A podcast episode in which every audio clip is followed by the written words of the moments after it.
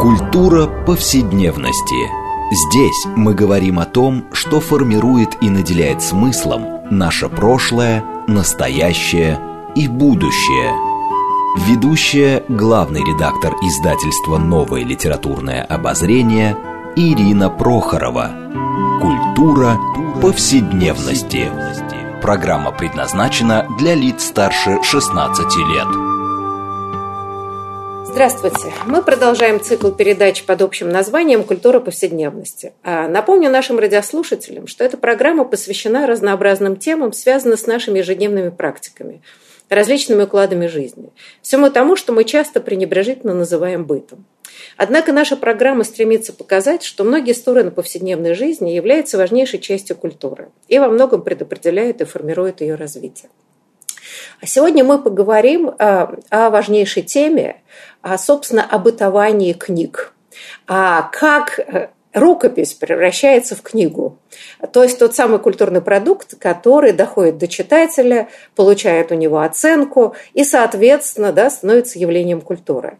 А, честно говоря, вот эта сторона, я бы сказала, бытования книги и ее а, как бы, да, рождения, она вообще как-то мало осознается, даже культурным сообществом. Тут, как издатель, могу вам сказать, что за исключением целого ряда любимых авторов, которые отчасти участвуют сегодня в нашей программе, я их чуть позже представлю.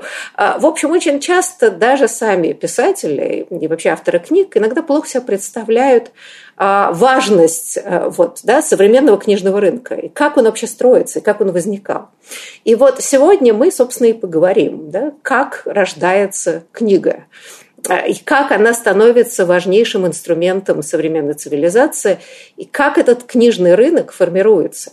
И поговорим мы сегодня с двумя нашими гостями, которые неоднократно у нас были уже в программе, рада их представить. Это Вера Мельчина, историк русско-французских культурных связей, ведущий научный сотрудник Института высших гуманитарных исследований РГГУ. Вера, добрый день. Добрый день.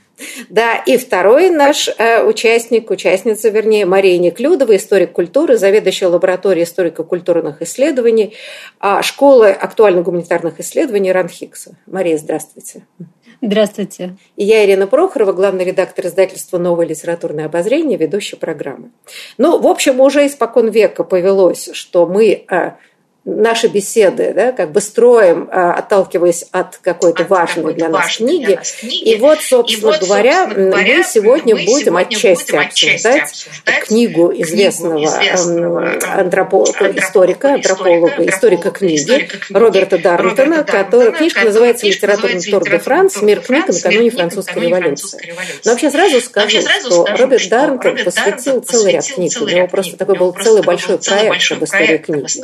И в частности, на русском частности, языке существуют книги, которые мы давно, правда, давно, обсуждали, в, этой же программе. же программе. Это «Цензоры за работой». В общем, что такое общем, цензура, что такое в книжном мире, мире а, и как а, она и как родилась, она и насколько и она бытует до сих пор. А, потом была прекрасная а, книга «Поэзия и полиция», как распространялись э, стихи, э, как бы мы сейчас сказали, порочащие короля, и как полиция пыталась значит, найти, по каким каналам эти стихи распространяются. Но вообще Роберт Дантон вообще занимается предреволюционной Францией, и, собственно, он показывает, да, вот вторую половину XVIII века, как, собственно, вот эти культурные процессы разворачиваются при старом режиме и как они потом трансформируются после революции. Так вот, уже если мы видим из названия книги, да, это вот опять, значит, разговор о книжном мире, и как складывается эм, книжный рынок Франции при, старом режиме. А, вот. И и э, Хотела бы, Хотела вот, да, бы вот, да, поговорить с вами. Поговорить с вами. А, но вообще, а, как но вообще, я, будучи издателем, читала эту книгу с невероятным умилением. Потому что есть вещи, которые не меняются. А несмотря на а, то, что с момента, с 18 века прошло уже почти три, эпохи, три столетия, но то, что закладывается в начале, да, оно иногда воспроизводится потом и на каких-то других, других ситуациях, в других странах, при других режимах. А вот я хотела вас спросить, с вашей спросить, с вашей точки зрения, думаю, что книжку, Думаю, вы, видели. книжку вы видели, что для вас что было самое удивительное вот в этом описании, вот в этом описании а, с, а, структурирования, структурирования книжной индустрии, книжной индустрии в предреволюционной Франции? Ну, может быть, чисто ну, какие-то личные впечатления вас, как авторов. Ну, кто бы вот мог, мог начать? Вера. Я же как раз, Мария Сергеевна больше занималась XVIII веком, а я меньше. Меня поразили, значит, какие вещи? Во-первых, конечно, как Дарнтон, с какой щедростью он, он там ссылается на сайт, на котором он выложил все эти документы Невшательского вот этого э, книжного, ну, издательства, в принципе, которое в Невшателе издавало книжки и транспортировало их, так сказать, всякими тайными, чаще всего путями во, во Францию. Значит, он изучал, кажется, 20 лет, ездил туда, в Невшатель, проводил там э, по несколько месяцев, изучал все эти документы, он их выложил на сайте. Я даже полюбопытствовала и какой-то, ну, просто наугад так посмотрела, это там почерк-то разборчивый, но это абсолютно, в общем, э, все равно, что иероглифы Шамполеона для тех, кто не в теме, потому что это какие-то фамилии, против них какие-то циферки. Что это такое? К чему это все относится? Вот письма каких-то, значит, безвестных людей к безвестным людям. То есть э, он очень щедро поступил, ну, из э, разрешения тамошнего архива, что все это выложил, но это все нужно было осознать. Дальше, когда он это осознал, он это описал, ну, в общем, превратившее довольно увлекательное повествование, и я поймал себя на мысли, что это примерно как когда мы смотрим какой-нибудь там триллер, ну, про каких-нибудь там э, грабителей, не знаю, музея, а, то они, ну, если это не убийцы, но они грабители, но в какой-то момент начинаешь все-таки, если особенно это какой-нибудь там актер играет обаятельный какой-нибудь условный Том Круз, хотя я небольшая его любительница, вот, начинаешь сочувствовать. А, э, хотелось бы, чтобы он, в общем, выжил, ну, и мы понимаем по сюжету сложению, что он и выживет, но все равно волнуешься. Вот так и здесь, потому что в сущности, значит, нам опис... показывают контрабандистов, которые обманывают, ну, какое не есть французское, какое оно ни было французское государство, абсолютистское, монархия в XVIII веке, но однако какие-то есть законы и какие-то есть другие книготорговцы, которые эти законы соблюдают. Значит, здесь что происходит? Ну так, вкратце. Значит, книги, э, ну, некоторые книги печатаются там, за границей Франции, которые нельзя было напечатать во Франции. Но некоторые книги перепечатываются, которые, в общем, и во Франции были тоже. И дальше они какими-то потрясающими способами, расшитые на отдельные печатные листы, без обложек, естественно, вложенные в тюки с какой-то другой продукции, или э, печатной, или вообще пищевой, переправляются по каким-то безумным, значит, перевалам этим швейцарским иногда по снегу, э, во Францию. Значит, это, в общем, какое-то значит, авантюрное повествование, и, конечно, дико сочувствуешь всем этим людям, хотя, в общем, они занимаются, так скажем, правонарушениями. Вот, вот. об этих правонарушениях мы обязательно поговорим, и почему они, собственно, возникли. А, да. это, кстати, действительно очень любопытная история. А, но сразу просто вспоминается, ну, 90-е годы, а, после распада Советского Союза да, разгул пиратства книжного, который довольно быстро, правда, кончился. Но, но когда я читала эту книгу, я как-то сразу вспоминала свой опыт. То есть я-то пиратом не была. А, и, слава богу, издавала те книги, которые не было смысла пиратства. Пиратствовать это были научные книги. Но всякие бестселлеры, которые честные издатели в начале 90-х покупали у западных партнеров, да, а потом выяснялось, что какой-то не пойми кто за Уралом делал огромный тираж, плохо перевел переведенной книги, наводнял собой рынок и исчезал. Это было, как бы, так сказать, действительно ситуация э, сложная. Но предваряя да, разговоры о том, что пираты были против государства, а мы знаем, что в Советском Союзе не признавали э, все соглашения. Да? И, в общем, э, пиратствовали, это было государственное пиратство, переводилось много зарубежных хороших книг без разрешения правообладателей. Это, кстати, отдельная теория, да, так что пиратство в книжном мире э, многогранно и невероятно распространено. А потом читаешь в воспоминаниях про оттепель, ну и мы потом сами уже на позднем этапе в этом поучаствовали, как было потрясающе, как все читали Сартра и Камю. Да, но Сартра и Камю не имели с этого никаких... Ничего, не издательство. Между прочим, даже, может быть, не очень бы обрадовались. Вот. И последнее, что я скажу, и тогда уже как раз передам, так сказать, слово, я думаю, Марии Сергеевне, э, там еще поразительно это уже просто, так сказать, объективно, как бы вот в этих, ну, каталогах, если можно так сказать, под названием, по философской литературы подразумевалось как энциклопедия Дедро и Ламбера, так и самая порнографическая литература. Тогда слово порнографическое не употребляли. Все это было в одной категории, и все это было самое востребованное. Ну, ну как... мир, в общем, человек не меняется. Понятно, что клубничка... Что запретили, то и востребовано. И все это было, так сказать, в одном флаконе. Вот, вот это вкратце то, что я хотела сказать. Да, просто, да, мы сейчас передадим Марии слово, но э, ведь очень Дарнтон неоднократно в разных книжках он говорил, что э, порнография – это была не просто вот такая, ну, клубничка, которую мы сейчас и представляем абсолютно, конечно, разной степени, но действительно многие философские разговоры как бы, да, были перемешаны с эротикой. Это не сильно разделялось очень часто. Да? Это были такие странные жанры. То есть просветительские идеи очень часто упаковывались, по большому счету, в эротический нарратив, как бы мы сказали. Но это тоже просвещение. Это тоже просвещение. И важный, и важный его элемент. Да, Мария, простите, не даем вам слово сказать. Нет, я Абсолютно, абсолютно согласна с Верой Аркадьевной. И а, единственное, что мне в этой истории а, показалось ну, не то чтобы неожиданно, я просто никогда про это а, не задумывалась и не читала, это то, что вот этот контр контрабандизм, да, это не только люди, несущие тюки а, через франко-швейцарскую границу, а, то, что мы как-то представляем себе в виде оперы «Кармен», да, вот, ну, там, Испания, да, но все равно.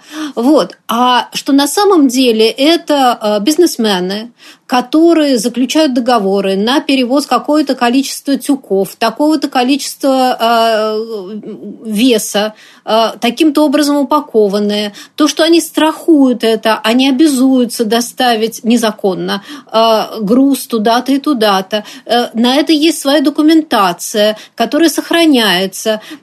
Там можно подать в суд за, не, за то, что не было не выполнено э, э, то или иное обязательство. То есть на самом деле это в общем, такой, э, ну, тоже абсолютно законно-незаконный бизнес, да, то есть вот это вот существование между двумя странами, между двумя законодательствами э, довольно много позволяет им, и разделить законность и незаконность там бывает чрезвычайно сложно, потому что э, есть соглашение с французами, что там можно ввозить то-то, э, под видом этого законного груза возится незаконный, дальше там это едет через полстраны, вот это меня тоже поразило, то, что, собственно, растаможка вот этих книг, она происходит происходит не на границе э, Франции, Швейцарии или где-нибудь еще, а в Лионе.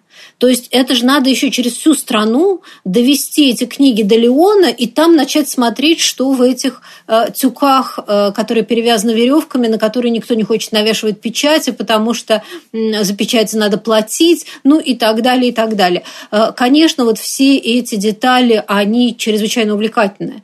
И э, вообще это для Дарнтона, ну там как бы вот внутри этой книги есть такой не то чтобы микросюжет, а э, одна из таких непрерывных линий, которая идет через это э, повествование, это ситуация с энциклопедией Дедроид Ламбера, потому что одна из книг, э, ранних книг Дарнтона, она как раз была посвящена целиком циркуляции э, и перепечаткам даже не оригинальной э, энциклопедии, а перепечаткам, незаконным и законным перепечаткам и распространению энциклопедии Детройда Ламбера, особенно когда Панкук получил право на издание, переиздание этого текста. И вот это вот как бы такая дополнительная линия, она еще любопытно тем, что вот в более ранней книге там речь шла действительно о, скорее о читателях. Да, вот на какую публику рассчитывают книгоиздатели, а, как там формат издания, а, для какой аудитории предполагается, вот а, каким образом, что делать с иллюстрациями, делать иллюстрированное издание, не иллюстрированное издание, большое издание будут покупать или надо делать карманное издание. Вот все эти проблемы он обсуждал там. А здесь вот на первый план, конечно, очень выходит такой э, человеческий фактор, да, как этот несчастный прекрасный его э, герой, э, который едет на лошади в грязи, э, подхватывая там каких-то клещей, значит, атакуемый блохами, посещающий эти книжные магазины. И, конечно, это дает совершенно другую окраску вообще вот этой вот интеллектуальной авантюре, о которой пишет Дарнтон ну, уже на протяжении нескольких десятилетий. Ну, я вам хочу сказать, что, да, но просто для радиослушателей, да, там как бы все крутится вокруг представителя этого самого издательского дома Невшатель, швейцарца. Значит, его звали Жан-Франсуа Фаварже, и его посылают, это как бы, да, Дартон говорит, что это обычная история, он представитель, он ездит по всей Франции и смотрит, а, встречается со всеми своими партнерами издательства, значит, там, книгоношами, владельцем магазина, он их проверяет, не, не мухлюют ли они, а, да, пытается найти новых заказчиков и так далее. Это вот действительно по дорогам Франции, которые не мощеные, гостиницы понятно какие.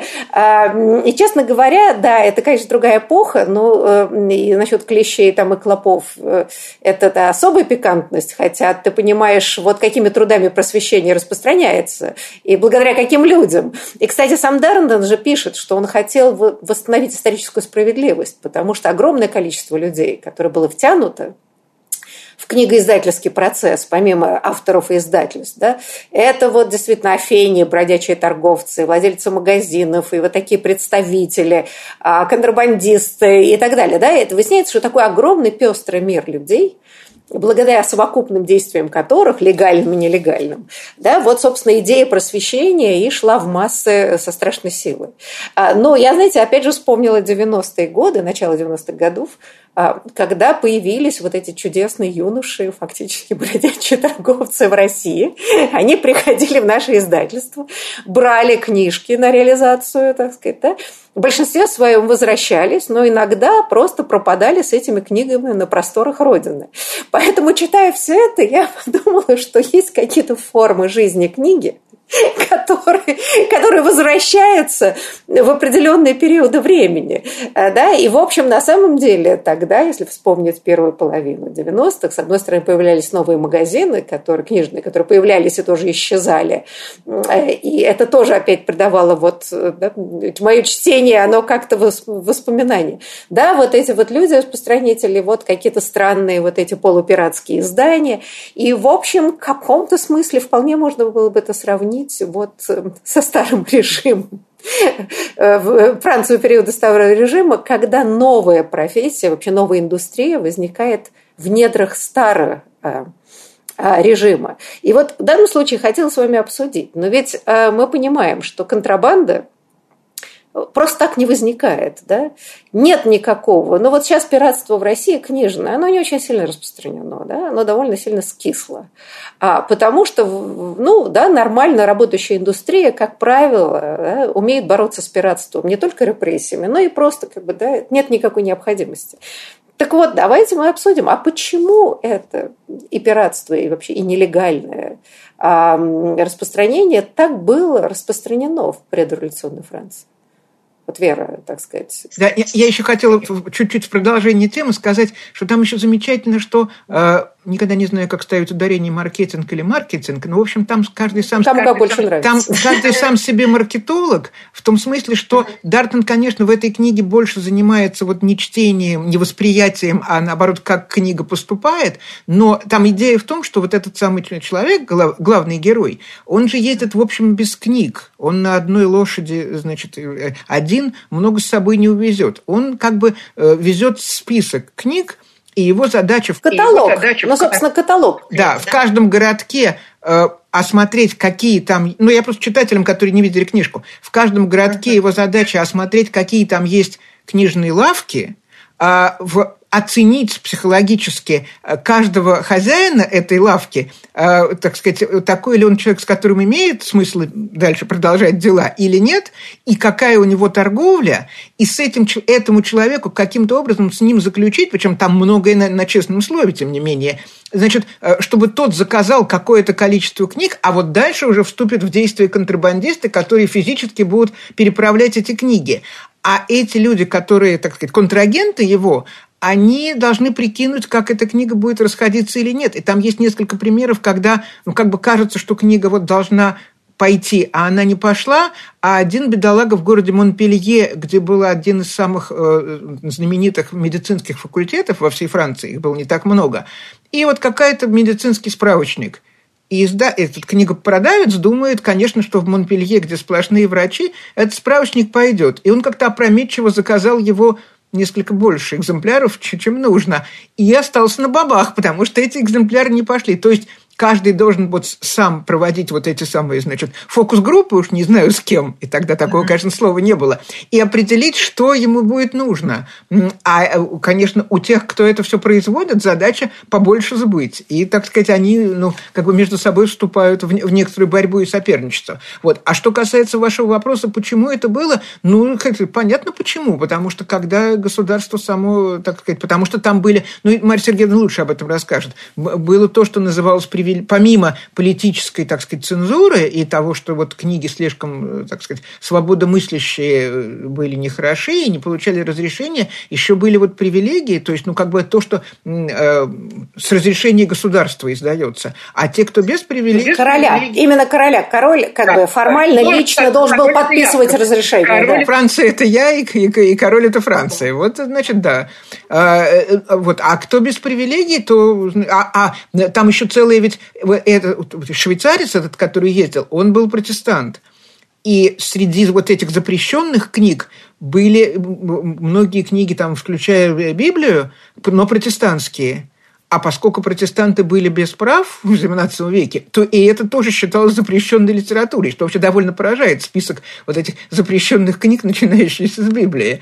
Вот. А казалось бы, это не атеистическое государство, это не Советский Союз, а всего-навсего, значит, э, Франция при короле сначала, ну, там, соответственно, при разных Людовиков. Или, как сказано у Маяковского, при стиле разных Луев. Нет, ну там, уже точно Людовик XVI. Это там 70-е годы, конец 70-х годов. Но начиналось это при, при предыдущих. Ну да, при Людовике 15 И, кстати говоря, я просто, простите, Мария, сейчас вам дам слово. А, у Дарнтона там же в конце книжки приводятся так называемые бестселлеры. Он пытается понять, ну там, да, как это, ну, первые там два-три десятка бестселлеров – которые тогда продавались. И так, помимо эм, того, что публиковали всех просветителей практически, да, там Вольтер был безусловным абсолютным лидером продаж, как бы мы сейчас сказали, и многие другие, и Руссо и прочее. Но там э, одно из первых мест вот, да, в списке занимают всякие скобрезности про Людовика XV, его короля, и его двора. А помимо того, что, ну, как бы как Дарнтон утверждает, что помимо, так сказать, извечной любви посмотреть замочную скважину на королей, но мы знаем, что да, любые книжки, связанные с историей альковными тайнами, и сейчас пользуются колоссальным спросом у читателей. А, я тогда продолжу про бестселлеры. А, дело в том, что вообще а, то, что является ну, наиболее популярным в продажах, всегда загадка для следующей эпохи или там для эпохи через несколько э, столетий. И ровным счетом то же самое касается театра. Потому что если мы посмотрим на э, те пьесы, которые были самыми популярными в XVIII веке, скажем, на французской сцене, ну там первые три самых популярных, мы их просто не знаем. Да, это авторы, которых мы совершенно не, никогда не слышали. Поэтому э, вообще идея бестселлера, она, конечно, э, чрезвычайно связана э, со временем. И тут ничего не поделаешь. Вот, и что касается, почему, почему были запрещены. Во Франции существовала тройная система э, цензурирования, вернее, выдачи разрешений. Э, вот одна – это э, то, о чем говорила Вера Аркадьевна, привилегии, которые получали, как правило, не авторы, а сами издатели, но иногда и авторы. И это было ну, некоторым ранним аналогом копирайта, потому что, в принципе, получение привилегии гарантировало а, на определенное количество лет, обычно лет на 5, иногда на 7, а, то, что только один издатель мог издавать книгу. Ой, я прошу прощения, на самом интересном месте нам сейчас придется прерваться, но мы вернемся, и вы расскажете дальше вот о всей этой системе привилегий и так сказать, да, сложной системе, которая, собственно говоря, и провоцировала пиратство. Так что мы просим радиослушателей не переключаться. После перерыва мы вернемся к нашему увлекательному сюжету об истории книг.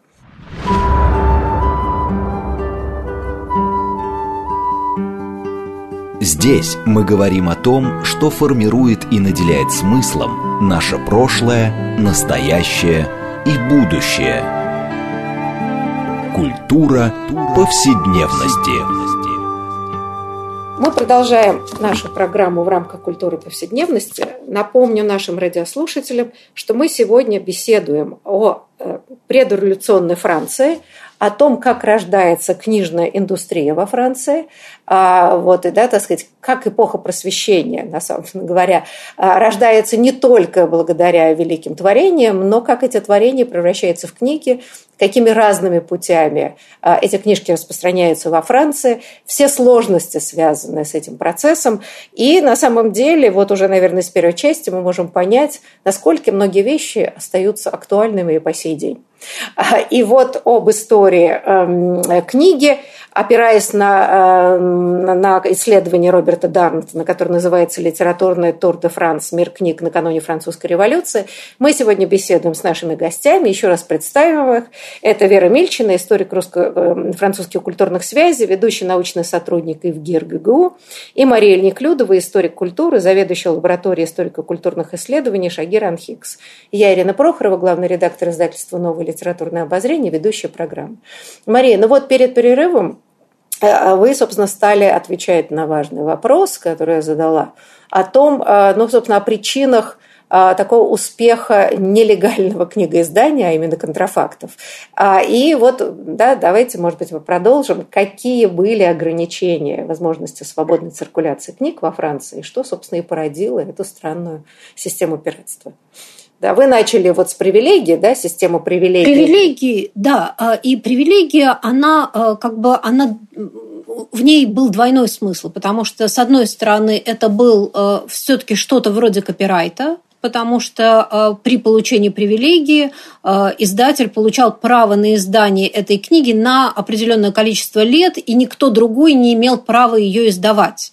То есть, э, как бы это перекрывало конкуренцию внутри Франции.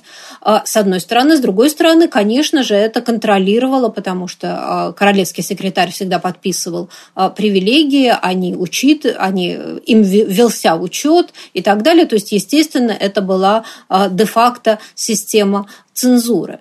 И Кроме того, были так называемые привилегии по умолчанию, когда не выдавалось письменное разрешение, которое обычно публиковалось в начале книги, но тем не менее начальник говорил, печатайте, да, под вашу ответственность. То есть как бы это была некоторая устная договоренность э, с соответствующими э, клерками. И, э, наконец, была третья цензура – это духовная цензура, потому что все книги духовного содержания должны были проходить еще и через цензуру Сорбонны, которая была гораздо более жестокой естественно. И э, очень, э, ну, там тоже имела свои представления о том, что можно печатать, что можно не печатать.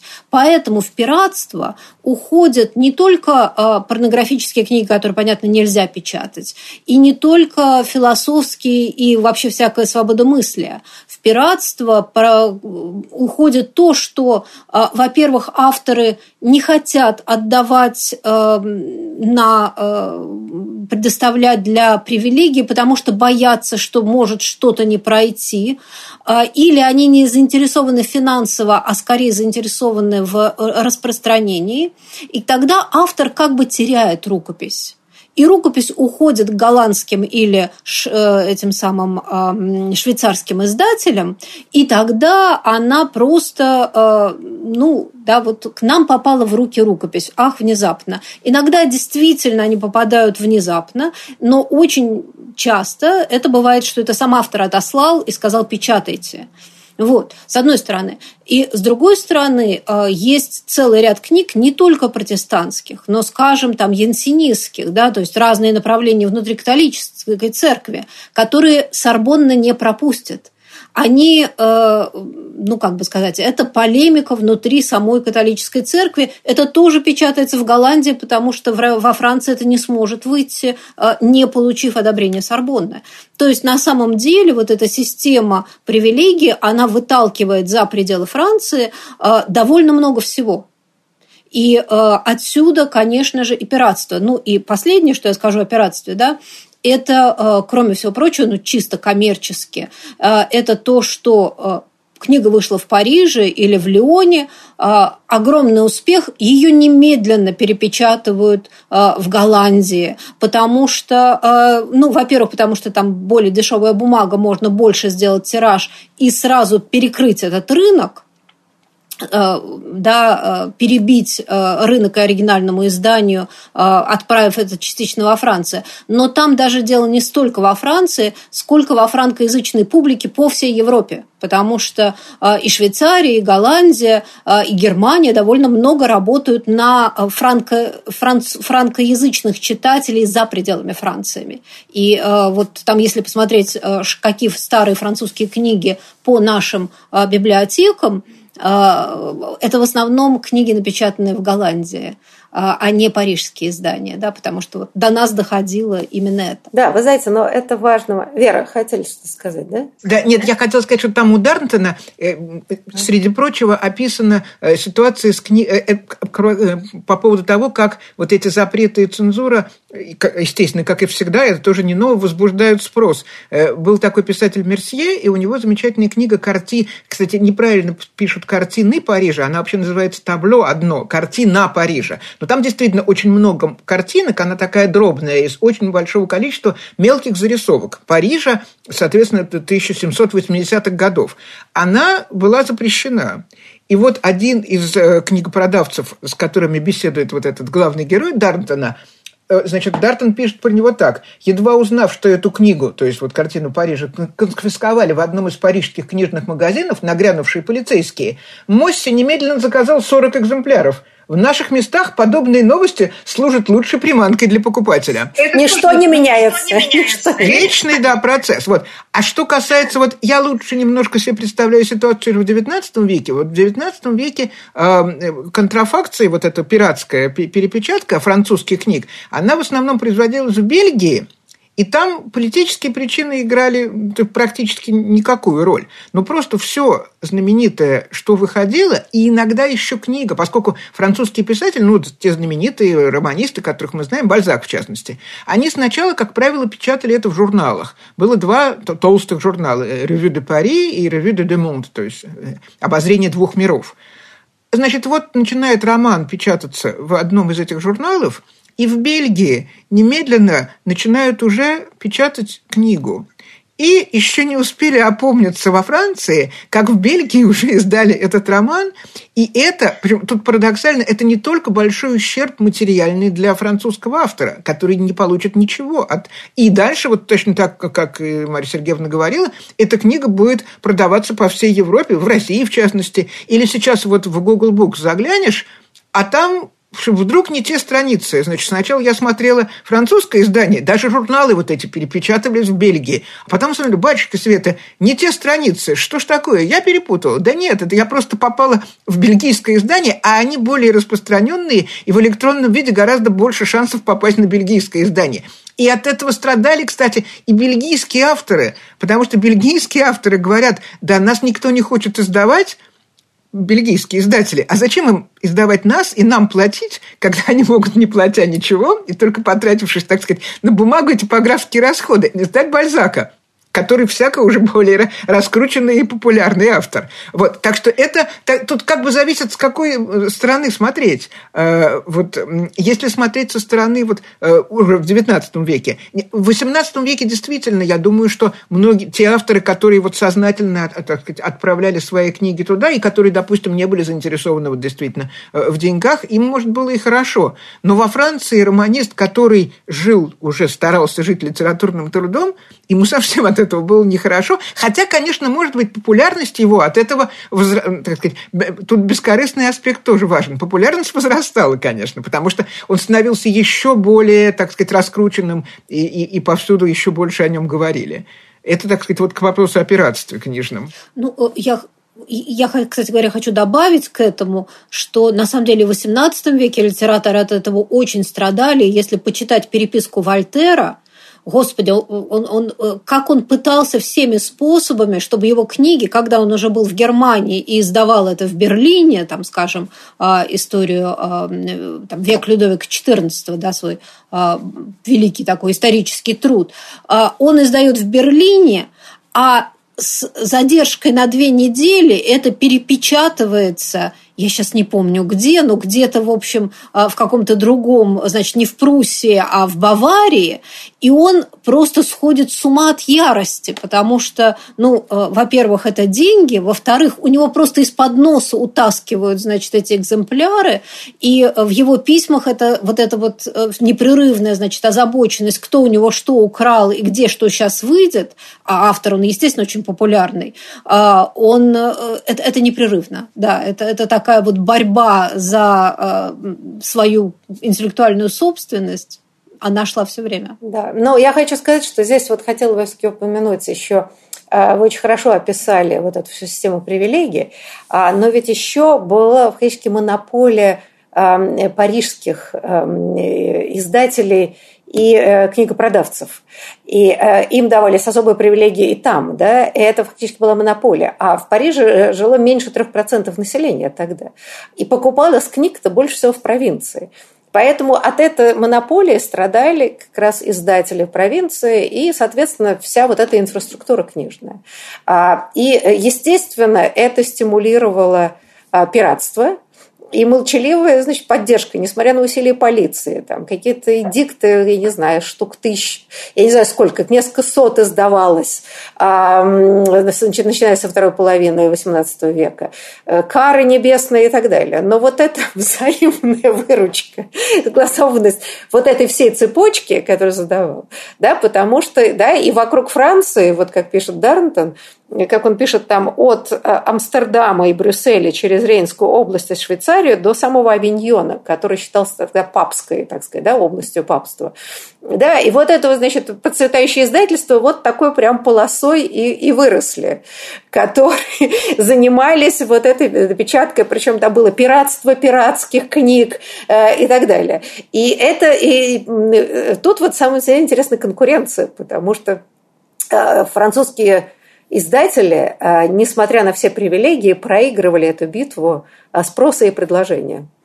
Э, и очень интересно просто читать, как вот эта новая индустрия возникает в недрах очень костного иерархического общества которое да, не может справиться с этим пиратством, потому что вся вот эта система привилегий, цензура и все прочее, да, приходит столкновение, ну, в общем, с каким-то да, новым этапом цивилизационных процессов, желанием публики больше книг, растет грамотность, а, да, и потребности, спрос этот восполняется, ну, вот таким замечательным образом. Авторов, конечно, жалко, да, но с другой стороны, благодаря этому отчасти, не то чтобы я сильно это приветствовала, но благодаря этому, собственно, просвещение было столь успешным.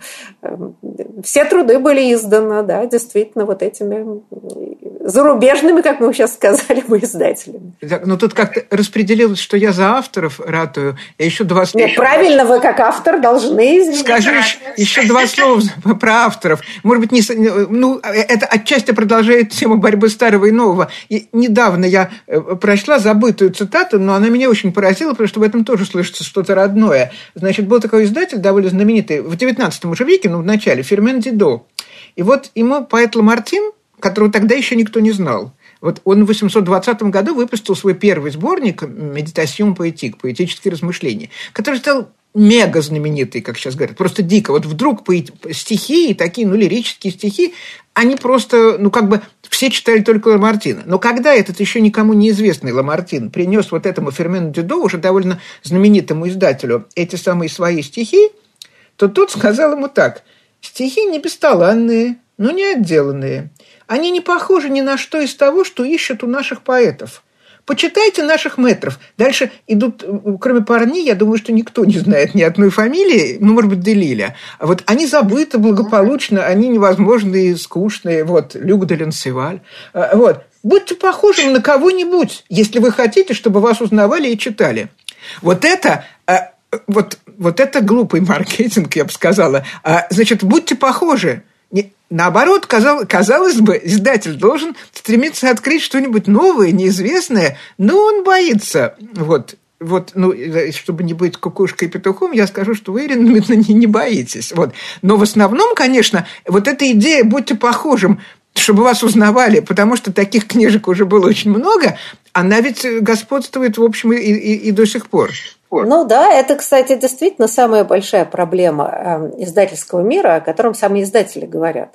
Что, с одной стороны, издатели, конечно, рискуют, огромное количество а, книг, издающихся неизвестных авторов, которые так и остаются неизвестными. Они не расцветают, как Ламартин. А, да, издатели разные, если это крупное коммерческое издательство, они боятся рисковать, это правда, потому что есть спрос, они чувствуют, вот, вот есть спрос, скажем, на такой тип поэзии, давайте мы похожие дадим. В этом смысле как раз профессия издателя, и тут я могу сказать, это и есть вот такая рулетка. Угадал, не угадал. А, интуитивно, да, вот ты понял, что это может, это не просто гениально, да, может быть гениально, но потом на века это все равно не будет ценно. Что это попадет в читательский спрос или не попадет. Собственно, все увлекательно в издательском мире вот вокруг этого и вертится. В 20-е годы еще бедным автором, ну это так тоже на тему книги. 20-е годы 19, 19 века. 19 века. Вот, вот тогда же примерно, ну чуть позже, чем Ламартин вышел, на бедных авторов еще одна была напасть, но которая вообще для просвещения очень много значила в Париже. Вот именно в 20-е и в 30-е годы была такая дико модная вещь, которая называлась по-французски «кабинет de lecture», а можно по-русски нам переводить кабинеты для чтения, хотя это немножко странная как бы, ну, как бы тавтология немножко. Но был журнал русский в XIX веке «Библиотека для чтения». Вот, значит, это были кабинеты эти для чтения, и это такие были платные библиотеки, в которые, ну, в отличие от библиотеки, которые там комплектуются долго, и таких были большие библиотеки в Париже, например, а это мобильные, их было дико много. Они были абсолютно процветающая индустрия, и там были самые разные, очень гибкая форма обслуживания. Можно было абонироваться, там читать одну газету в течение одного дня, а можно газету и книгу, а можно все газеты и все книги в течение дня, в течение месяца, а можно было на дом заказывать. Ну, соответственно, разные цены. И это для книгопродавцев, для издателей было очень хорошо, потому что эти кабинеты для чтения, ну, они были вот раскручены, у них были, был капитал, и они закупали много книжек. Но для писателей, для авторов это все равно было плохо, потому что, значит, э, ну, уже книги сами люди покупали гораздо меньше. Хотя иногда рядом с таким кабинетом для чтения был и, была и книжная лавка. То есть я могу это уподобить примерно как сейчас. Вот некоторые значит, писатели не боятся выкладывать свои тексты в интернет. И как бы наоборот, это способствует продажам. Как, хотя парадоксальным образом кажется, что если ты выложил в интернет бесплатно, то кто же потом будет покупать книгу? А на самом деле наоборот. И вот в Париже некоторые люди, книжные лавки рядом с таким кабинетом для чтения. А э, взять книгу и почитать было гораздо дешевле, чем ее покупать. Книги, вот роман, сто, там можно было, там меньше франка было абонироваться, там, допустим, на, на, на роман, а купить его, если роман в двух томах, это было 15 франков. Это, это, это была огромная сумма, конечно. А, да, вот. А, значит, а почитать-то всем хотелось. Э, им можно было как-то почитать вместе, или там известно, что там богатые дамы-аристократы посылали горничную, а горничная там тоже потом, когда, когда хозяйке не нужно, она тоже могла почитать роман. Вот такая была тоже форма, так сказать, форма обслуживания. Но это уже 19 век, конечно. Хотя вообще в 18 веке уже были эти кабинеты для чтения, но они были гораздо более такие, как ну, вот сейчас клубы читательские. Там не столько продавали, сколько обсуждали, как я понимаю. И, может, можно в заключение тоже сказать несколько слов в защиту все-таки парижских издателей, потому что мы сегодня как-то больше говорили о э, тех издателях, которые были за пределами Франции, но на самом деле французские издатели, парижские издатели, э, помимо того, что они подвергались цензуре, это была очень опасная, ну, понятно, и того, что они финансово рисковали, но они действительно, это была очень опасная профессия, потому что если посмотреть на э, то, сколько издателей в 18 веке там у них э, изымали, конфисковали, сжигали книги, э, сажали в Бастилию раз, сажали в Бастилию два, там, ну и так далее, и так далее. То есть это действительно там потому что автор-то часто неизвестен, и автора еще отловить надо, он э, сбежит. А издатель э, от своих книг никуда не девается, потому что у него типография, потому что у него магазин, ну куда он э, денется, да? И поэтому э, в этом смысле вот эти вот издатели там и в Невшателе, и в Амстердаме, Роттердаме, и в других местах, они, конечно, были в более выигрышной ситуации, потому что они могли себе позволить то, что ну, не могли себе позволить во Франции а, люди, которые печатали книги там. Ну, разумеется, да, разумеется. Ну, вот французская революция ведь на какой-то момент всю цензуру отменила, да, я правильно понимаю?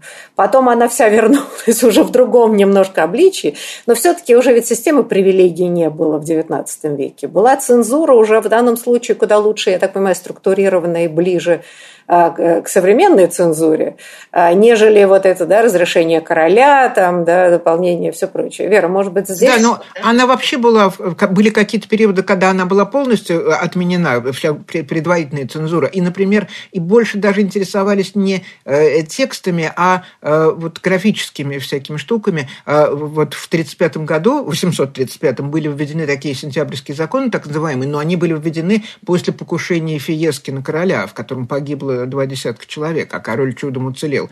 И тогда ввели предварительную цензуру на карикатуры, и на театральные представления, потому что это были формы ну, как бы общения с людьми, которые не обязательно должны были знать грамоте потому что картинку всякий может увидеть, значит, э, под ней была подпись, но подпись, может, какой-нибудь добрый человек прочтет. Вот. И в театр тоже э, сходить и посмотреть какую-нибудь э, вольнодумную пьесу, для этого грамоте знать не нужно. А, и вот на, на эти формы было нацелено гораздо больше, так сказать, вот это цензурное острие, чем на остальное. Но ну, там, а до этого там были периоды, когда цензуру отменяли вовсе, потом ее вводили на, на какие-то отдельные элементы, но все это было, конечно, уже не, далеко не так строго, э, э, это безусловно. Но, а, но и, и, и главное, что цензура была не предварительная, но вот то, что сказала Мария Сергеевна, это оставалось и в XIX веке, потому что, например, э, вот газета, у нее есть, так сказать, есть редактор, который отвечает за содержание, а есть, ну, как бы выпускающий редактор.